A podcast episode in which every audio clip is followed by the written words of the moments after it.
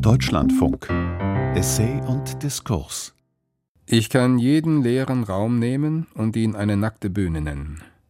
Ein Mann geht durch den Raum, während ihm ein anderer zusieht. Das ist alles, was zur Theaterhandlung notwendig ist. Peter Brook. Theater, Performance und Digitalität von Maren Butte. Die Theaterhäuser sind seit einiger Zeit wieder geöffnet. Und zahlreiche neue und nachgeholte Produktionen sind auf den Bühnen zu sehen. Während der Pandemie-Lockdowns waren die Theater wegen der Ansteckungsgefahr geschlossen. Viele probierten gezwungenermaßen ganz neue Formen des Online-Theaters aus. Die Schließungen bedeuteten eine Öffnung ins Neue und ins scheinbar Unbekannte, ins Digitale. Was ist geblieben von der Zeit der Krise und des Aufbruchs ins Digitale? Rückblickend lässt sich fragen, zu welchem Formwechsel hat die zwangsweise Verlagerung des Theaters ins Internet geführt? Hat der digitale Schub das Theater umgekrempelt? Oder erfordern die Theaterkünste das Körperliche, Räumliche und Unmittelbare doch so unbedingt, dass dringend eine Rückkehr des Theaters auf die traditionelle Bühne erfolgen muss? Es stellen sich weitere Fragen. Ist das Theater eine analoge Insel im Meer der Digitalisierung oder soll es den digitalen Raum auch dauerhaft erobern? Könnte es gar helfen, die technischen Bedingungen und Forderungen der digitalen Gegenwart an den Menschen besser zu verstehen? Im März 2020 ist das Theater viral geworden, in doppelter Hinsicht. Als Ort der Versammlung von Theaterliebhabern und Abonnenten geriet es angesichts der Möglichkeit der Ansteckung mit dem Coronavirus selbst zur Gefahr und wurde weltweit vielerorts geschlossen. Um nicht zu verstummen, verlagerten die Häuser, ob Staatstheater, Landesbühnen oder Bühnen freier Gruppen, ihre Projekte in den digitalen Raum. Zunächst in Form von Streaming-Angeboten mit archivierten Videos von Sprechtheater, Opern und Ballettaufführungen. Dann auch mit einer verstärkten Präsenz in den sozialen Medien, um zu neuen Interaktionen mit dem Publikum anzuregen. Parallel dazu gab es Online-Opernquizzes, Gedichtrezitationen, Probenvideos und Tanztrainings per Live-Home-Video. Oder gar abgefilmte Minikonzerte von einzelnen Orchestermitgliedern für jeweils einzelne Zuschauerinnen und Zuschauer. Einige Theater wichen zwar auf Aufführungsformen im Freien aus, wie beispielsweise der Theater-Autoparcours des Deutschen Theaters Göttingen oder die Audio-Walks des Gorki-Theaters Berlin. Andere hofften auf die baldige Rückkehr zum Normalbetrieb. Doch die meisten eroberten den digitalen Raum für neue Kommunikations- und Produktionsweisen. Zu jenen digitalen Theater-Home-Videos, den Anwesenheitsnotizen, wie es das Staatstheater Nürnberg liebevoll nannte, kamen 2020-21 zunehmend eigens für die digitale Sphäre inszenierte und komponierte Arbeiten. Die Münchner Kammerspiele beispielsweise boten virtuelle Exkursionen in Harry Potters Hogwarts-Welt mit einer Schauspielerin an. Das Ensemble des Staatstheaters Nürnberg zeigte eine Adaption des Fernsehformats Big Brother als Webserie. Das Theater Augsburg, immer schon ein Pionierort für digital-theatrale Experimente, hatte bereits vor dem ersten Lockdown 500 Virtual-Reality-Brillen für eine Operninszenierung von Orfeo et Euridice angeschafft, die pandemiebedingt dann leider auch abgesagt werden musste. Stattdessen bekamen die ZuschauerInnen nun auf Anfrage eine Brille nach Hause gebracht und erlebten so ein virtuell programmiertes Tanzstück namens Shifting Perspectives. Mit der VR-Brille tauchten sie ein in das computergenerierte 3D-Abbild der Theaterbühne und konnten vorproduzierte Tanzavatare beim Pas de Deux aus nächster Nähe und aus wechselnden Perspektiven betrachten. 2020 und 2021 fand dann auch das jährliche Theatertreffen in Deutschland digital statt. Livestream-Arbeiten wurden gezeigt, wie Sebastian Hartmanns Adaption von Thomas Manns Der Zauberberg, produziert vom Deutschen Theater Berlin. Die Inszenierung war eine komplex geschnittene Videoadaption, die das Live-Erlebnis der Bühne nicht nur wiedergab, sondern ihr durch Perspektiven, Montagen und Phrasierungen neue Bedeutungsebenen hinzufügte. Freilich sind solche Formate nicht neu. Man kennt die aufwendigen Theater-, Oper- und Tanzverfilmungen des National Theatre London und der Metropolitan Opera New York, die in Kinos weltweit laufen und inzwischen auch als Stream gezeigt werden. Die Praxis der Theaterverfilmung erinnert auch an die zahlreichen Mitschnitte von Aufführungen für das öffentlich-rechtliche Bildungsfernsehen in der Bundesrepublik vor der Wende. Diese Mitschnittsendungen wurden in den letzten 20 Jahren aber sukzessive im Fernsehangebot zurückgefahren. Eine mediale Zugänglichkeit zu den performativen Künsten war beschränkt. Während der Pandemie kehrte all dies zurück. Diesmal nicht mehr massenmedial modelliert, sondern aufbereitet für die digitalen, audiovisuellen Medien. Dabei waren die digitalen Theaterformate und der Einsatz von Social Media nicht mehr nur ein Add-on zum Theaterbesuch oder ein Marketing- und Kommunikationstool. Jetzt wurden die digitalen Kanäle selbst Teil des Theaterspiels.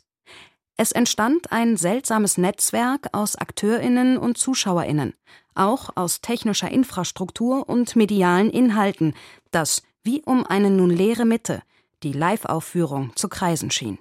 Anders als in vielen anderen Ländern konnten die performativen Künste in Deutschland dank der Subventionierung des Theatersystems durch Finanzierungshilfen wie das groß angelegte Rettungsprogramm der Bundesregierung Neustart Kultur in den Jahren 2020-21 weiter existieren. Auch haben verschiedene europäische Förderungen die digitale Infrastruktur der Theater selbst vorangetrieben. Sie unterstützten die Gründung von im Netz zugänglichen Archiv-Websites. Diese sind zum einen Video-on-Demand-Webseiten für Theatermitschnitte, die einerseits Angebot für ein interessiertes Publikum und Theaterstudierende, andererseits ein Vernetzungstool für KünstlerInnen geworden sind. Weitere Fördergelder flossen in die Erforschung der Phänomene des digitalisierten Theaters, sowie an Theater- und kulturwissenschaftliche Diskursprojekte.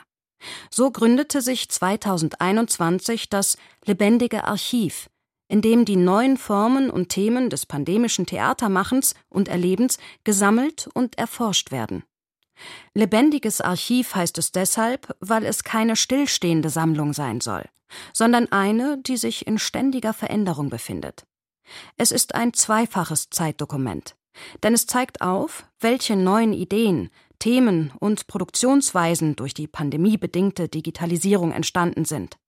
Es zeigt aber auch eine Suchbewegung in die Zukunft. Wie wollen wir Theater als Kunstform verstehen in einer Welt, die nicht mehr in analog und digital aufgeteilt ist, sondern in der sich beide Erfahrungsweisen vermischen? Wie Theater in Zukunft aussehen könnte, spekulierten und probierten zahllose Theaterproduktionen während der Lockdowns. Live-Übertragungen, Virtual-Reality-Experimente, Theaterfilme, Streaming-Theater. All dies veränderte aber auch das Publikum des pandemischen Digitaltheaters, das nun als vereinzelte UserInnen am Bildschirm zu Hause saß, statt auf den Theatersitzen. Der Medienkulturwissenschaftler und Programmierer Alexander Galloway aus New York bezeichnet diese Entwicklungen als Interface-Effekt. Interface, Englisch für Schnittstelle, bezeichnet Übergänge zwischen verschiedenen Komponenten eines IT-Systems, über die der Datenaustausch oder die Datenverarbeitung realisiert werden. Dies können Computer-Computer-Schnittstellen oder Mensch-Computer-Schnittstellen sein. Theater ereignete sich nun als ein Interface-Effekt an der Schnittstelle zwischen Mensch und Computern im Netzwerk. Dennoch unterscheidet sich das Theaterpublikum hier von Nutzern gängiger Formate wie dem TV-Serienstream oder einem Scrollen durch Social-Media-Apps. Das digitale Theaterpublikum findet einen inszenierten und gestalteten Live-Raum vor, auf den es reagieren und in dem es selbst zum aktiven Mitgestalter werden kann. Ein Beispiel: die Performancegruppe Machina X, die seit jeher mit hybriden digitalen Theaterräumen arbeitet, zeigte während der Pandemie 2 programmatische Produktionen. Homecoming, ein Live-Theater-Game für zu Hause, 2021, und Lockdown, ein kooperatives Wohnzimmer-Game, 2020. Die Bedienungsanleitung lautete: Zum Mitspielen werden ein Computer mit Internetzugang, ein Telefon und ein Briefkasten benötigt. Die Handlung entspann sich ausschließlich online auf der Messenger-App Telegram und enthielt sowohl Live-Kommunikation mit PerformerInnen, kurze Videos, Fotos, Sprachnachrichten und Spielanweisungen. Das Publikum begab sich in komplexe, narrative Spiel-, Rätsel- und Entscheidungssituationen, die man gemeinsam entschlüsseln musste, um das Spiel voranzutreiben und eine vermisste Person zu finden. Dabei navigierte man zusammen durch digitale Spielwelten und trainierte gleichzeitig Wissen über Filterblasen, Algorithmen und Manipulation. Auch das deutsche Performance-Kollektiv Interrobang brachte ein interaktives Livestream-Theater auf die virtuelle Bühne. In Familiodrom wurde zusammen mit dem Online-Publikum sozusagen ein Kind auf die Welt gebracht und durch Abstimmungstools und Kommunikations-Apps über dessen Erziehung verhandelt. Inspiriert von Jean-Jacques Rousseaus Klassiker Emile oder Über die Erziehung erforschte das Kollektiv, ob und wie das Soziale sich heute in einem Netzwerk von biologischen und digitalen Körpern ereignet und in welchem Alter sich soziale Prägungen vollziehen. Gleichzeitig entstand eine Studie über das theatrale Potenzial von bestimmten Social-Media-Plattformen wie Twitch oder Zoom. Es stellen sich wieder neue Fragen, denn inwieweit kann man diese Plattformen als digitale Bühnen betrachten? Welche Art von Interaktion zwischen Performern und Publikum ermöglichen sie uns? Und um weiterzugehen, diese neuen Bühnen sind Plattformen digitaler Global Player. Welche Politik steckt hinter bestimmten Plattformen und wie kann man diese sichtbar machen? Diese Fragen stellten auch andere Theaterproduktionen. Eine Vielzahl an Theatergruppen erarbeitete sich den Umgang mit sogenannten Videocalls, die sie für ihre Performances zum Erreichen eines Publikums nun benötigten. Video-Messenger-Apps wie Skype, Zoom oder WebEx wurden dabei für ästhetische und forschende Zwecke entfremdet. In ihrem Stück Manila Zoo beschäftigte sich die Choreografin und bildende Künstlerin Isa Hodgson 2021 mit den psychologischen Auswirkungen der Pandemie, die ihrer Ansicht nach nicht gleichmäßig verteilt seien, sondern von Klasse, Geschlecht, Alter und anderen sozialen Faktoren abhingen. In ihrem Stück untersuchte sie Machtstrukturen und Ökonomien des Blicks, arbeitete mit Bildmaterial von Sexarbeit und Selbstinszenierungen philippinischer PerformerInnen in ostasiatischen Disney-Parks.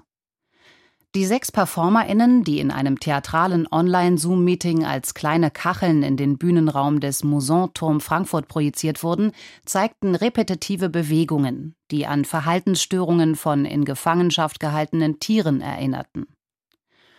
So wurde eine Politik des Digitalen deutlich. Hodgson zeigte die Verflechtungen von Geschlecht, affektiver Arbeit, Migration, Medientechnologie und Körperlichkeit. Wer ist frei, sich zu bewegen? Wer darf schauen? Wer ist Objekt des Blicks?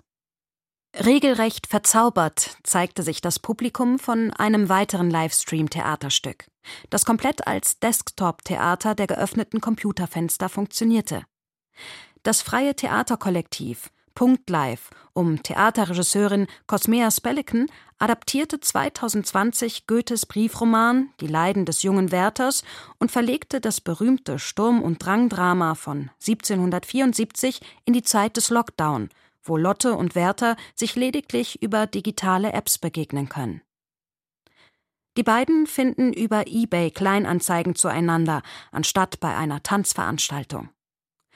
An die Stelle von poetischen Briefen und romantischen Waldspaziergängen treten Unterhaltungen am Telefon, per WhatsApp oder Skype. Und die beiden Protagonisten verfolgen die Schritte der anderen Figuren über charakterisierende und eigens für die Performance eingerichtete Instagram-Profile. Man hätte erwarten können, dass Kritiker diese Banalisierung der klassischen Werther-Handlung komplett verreißen. Doch das Gegenteil war der Fall. Von der Kritik wurde Werther Live bejubelt.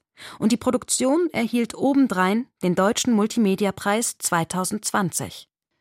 Werther Live bewegt sich vollständig in einer Welt der digitalen Jugend, schreibt ihr aber gleichzeitig auch eine theatrale Distanz zu.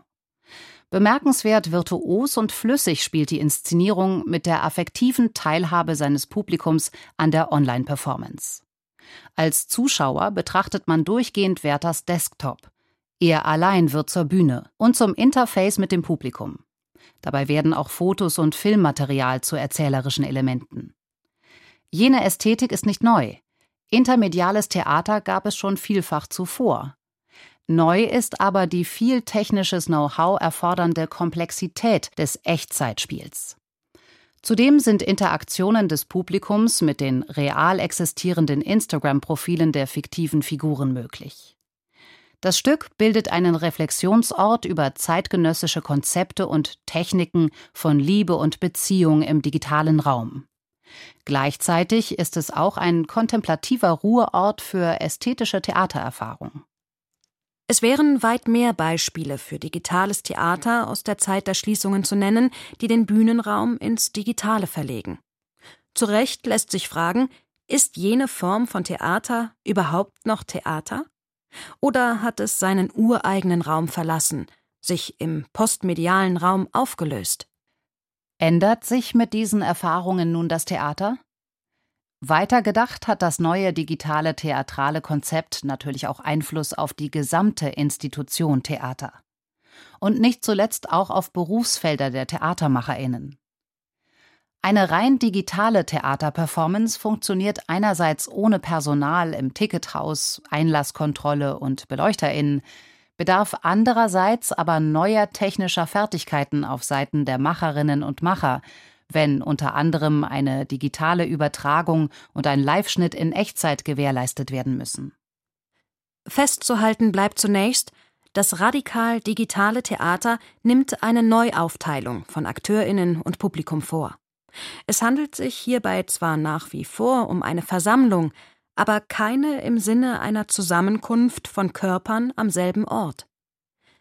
Bei der digitalen Versammlung im medialen Raum spricht man von immateriellen Verkörperungen und Codes und von verrechneten Abbildern des Gesichts, von Avataren, Spracheingaben im Chat und Klickentscheidungen.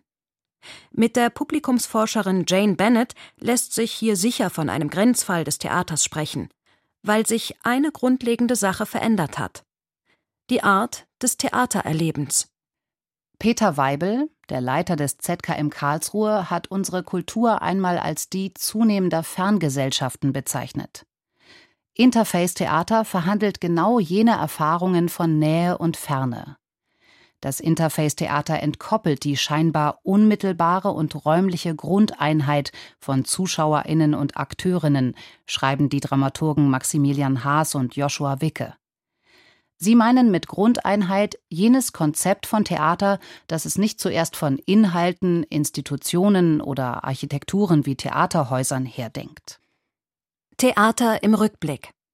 Die Theaterwissenschaftlerin Erika Fischer-Lichte hatte in den 80er und 90er Jahren prominent den Kern des Theaters als Aufführung, als Ereignis, als soziales Ritual charakterisiert. Der US-amerikanische Theatertheoretiker Peter Brook beschrieb Theater sogar wie folgt: Ich kann jeden leeren Raum nehmen und ihn eine nackte Bühne nennen. Ein Mann geht durch den Raum, während ihm ein anderer zusieht. Das ist alles, was zur Theaterhandlung notwendig ist. Würde Brook heute auch die digitalen Bühnen mit einbeziehen? Max Reinhardt, der Begründer der Theaterwissenschaft, beschrieb den Ursinn des Theaters im frühen 20. Jahrhundert als die Gemeinschaft. Theater sei das, was im Spiel aller für alle entstehe. Diese Diskussion um die Unmittelbarkeit, die Einfachheit und die singuläre, unwiederholbare Präsenz des Theaters. Seine Aura im Sinne Walter Benjamins ist zum Topos geworden und verankert es zunächst tief im Analogen. Doch angesichts der zunehmenden Technologisierung und Automatisierung der Gegenwart und der Vermischung und Hybridisierung der Medien gerät dieser Topos mehr und mehr ins Wanken. Auch stellt sich schnell die Frage, ob das Theater jemals wirklich technikfrei war. Theater hat sich stets neue Technologien angeeignet, um seine Ausdrucksformen zu erweitern und die Erfahrung zu intensivieren. Piscator integrierte bereits in den 1920er Jahren Fotografien und Filmmaterial in seine Inszenierungen. Und Bertolt Brecht lobte die Verwendung elektronischer Medientechniken im Theater. Seine Schauspieltheorie bezeichnete er selbst als Technik und den Verfremdungseffekt entwickelte er eindeutig als produktionstechnisches Verfahren der Fragmentierung. Je weiter man in die Theatergeschichte hineinblickt, umso technischer erscheint sie. Theater ist seit jeher intermedial. Stets wirken Gesten, Musik, Dinge, Szenografien, Licht, Bilder, Bewegung und so weiter ineinander. Und völlig unabhängig davon, ob man Theater als Aufführung, Ritual, Inszenierung oder soziale Situation definiert, zeigt es sich als unteilbare Hybridform aus technischen und performativen Handlungen. Insbesondere die Elektrifizierung hat der Bühne ein technisches Gesicht gegeben, wie der Theaterwissenschaftler Ulf Otto herausgearbeitet hat. Aber bereits im Barocktheater und im Theater der Shakespeare-Zeit gab es je eigene Bühnentechniken und Effekte, wie Falltüren, Balkone oder sogar aufwendige Hebekonstellationen, die hybride Räume als narrative und spektakuläre Zonen inszenierten. Mit den Avantgarden, insbesondere dem Futurismus, Dadaismus, dem Bauhaus, wird das Medientechnische des Theaters erneut auffällig. Auch im Zeichen der Happenings, Fluxus, Pop-Art und intermedialer Performancekunst entstehen Projekte, unter anderem von Künstlern wie Robert Rauschenberg und Merce Cunningham, die sich technischer Konzepte bedienen. Die New Yorker postdramatische Theatergruppe Wooster Group, gegründet 1975, Vorreiter eines Theaters der Dekonstruktion, oder die in Berlin ansässigen Gob Squad, nutzen unterschiedlichste Materialebenen für ihre Performances. Die aktuelle experimentelle, digitale Performancekunst steigert diese technische Verfasstheit des Theaters noch einmal. Hier entstehen Mischformen aus mechanischen, digitalen und menschlichen Techniken, indem analoge und digitale Praktiken kombiniert werden. Durch computerbasierte choreografische Werkzeuge und Interface-Szenografien, bei denen Sensoren, Motion-Tracking-Devices, also Bewegungsaufzeichnungsgeräte, eingesetzt werden. Angesichts dieser hochgradig technifizierten Theaterkultur erscheint es seltsam, die Unmittelbarkeit der Aufführung zu betonen. Selbst in den reduziertesten Formen der Body Art, wie in den Körperperformances von Marina Abramovic, sind bestimmte Vorbereitungstechniken im Spiel. Zwar meint die Aura des Theaters die Unwiederbringlichkeit des Augenblicks, die Nichtreproduzierbarkeit und das Faktum, dass die Kunst hier zwischen allen Beteiligten als Gemeinsames entsteht, jedoch leuchtet nicht ein, warum dies nicht auch von technischen Elementen durchdrungen sein sollte. Das Interface-Theater der Pandemie hat tatsächlich die theatrale Liveness, das Live-Gefühl mediatisiert und lässt keine binäre Unterscheidung von analog und digital mehr zu. Zwar ist das Publikum hier räumlich getrennt von der Theaterperformance, jedoch entsteht gerade in Stücken wie Werther Live ein intensives Gefühl von Liveness, von Lebendigkeit, das eine Verbindung zwischen den Beteiligten, die nicht an einem Ort sind, und dem Geschehen der Performance herstellt. Das Publikum teilt die Erfahrung der Zusammenkunft auf neue Weise. Es bewegt sich versetzt in einem Netzwerk. Im Idealfall spüren alle die Dringlichkeit des Zusammenseins im Jetzt. Markus Lobbes nennt Theater zwischen analog und digital ein Feld der geteilten Aufmerksamkeiten. Er ist Leiter der Akademie für Theater und Digitalität in Dortmund, einem Programm der dortigen Hochschule. Es handelt sich um ein Modellprojekt des Theaters Dortmund für digitale Innovation, künstlerische Forschung sowie technische Aus- und Weiterbildung von StipendiatInnen. Ein Hauptaugenmerk liegt dabei auf virtueller und erweiterter Realität sowie auf künstlicher Intelligenz. In diesem breiteren Kontext der Akademie sind in Nordrhein-Westfalen bereits spannende künstlerische Arbeiten zum Thema Digitalität entstanden. So zum Beispiel Roman Senkels Inszenierung »Das Haus – Reinventing the Real«, bei dem die ZuschauerInnen per Virtual-Reality-Brille den 3D-Scan des Theaters besuchen und mit Avataren interagieren können.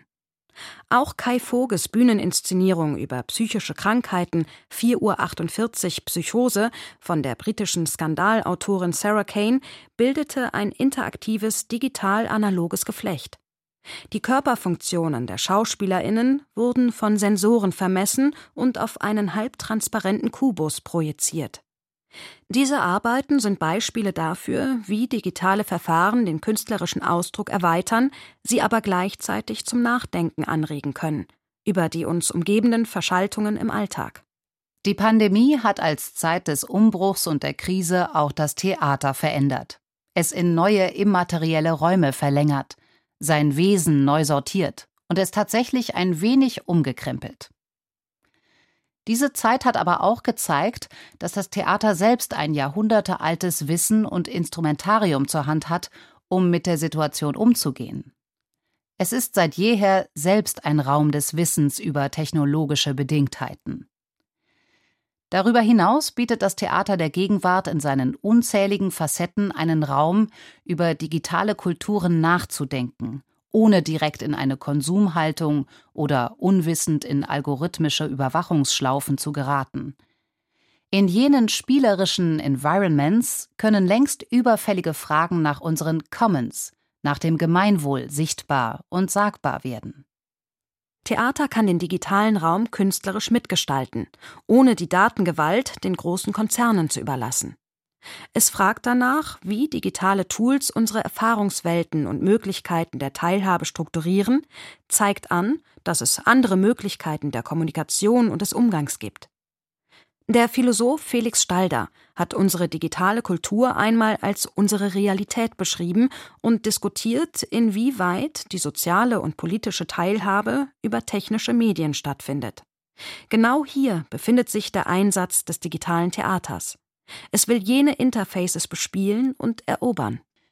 Sicher bleibt aber auch zu fragen, wann das Analoge, die real-reale Versammlung von Menschen, unverzichtbar ist. Es ist davon abzuraten, Theater völlig zu einer digital interaktiven Zuschauerloge zu Hause verkommen zu lassen, ZuschauerInnen zu UserInnen zu machen. Theater gehört nicht ins Homized Life, wie der Theaterwissenschaftler Georg Döcker mit Bezug auf Sergio Benvenuto warnt. Döcker wünscht sich, das Theater möge sich das chaotisch-anarchische bewahren, anstelle in der Verflüssigung des kybernetisch-digitalen Prozesses zu verschwinden. In der Pandemie bildete sich, so beschreibt es Bettina Milz, ehemalige Referentin für Theater und Tanz im Ministerium für Familie, Kinder, Jugend, Kultur und Sport des Landes Nordrhein-Westfalen, ein Window of Opportunity für Gesellschaft und Kunst. Das Theater probierte neue Wege im Digitalen, suchte neue Verschaltungen mit dem Analogen und experimentierte auch mit Möglichkeiten, besser mit Arbeitsabläufen, Ressourcen und Vernetzungen umzugehen. Brücken zu bauen zwischen globalem Norden und Süden. Es arbeitet an einer besseren Zukunft, an Orten der Kontemplation innerhalb einer beschleunigten digitalen Kultur. Milz beschreibt dies als einen digitalen Humus. Eine schöne Metapher, die an Donna Haraways These anschließt, Menschen seien organisch und anorganisch, Cyborg und Kompost. Es sei, nicht zuletzt angekurbelt durch die Zeit der Krise, ein Nährboden für zukünftige künstlerische Arbeit und auch das Zusammenleben und für Nachhaltigkeit gegen den Turbokapitalismus entstanden. Was daraus wird, bleibt abzuwarten. Theater, Performance und Digitalität von Maren Butte.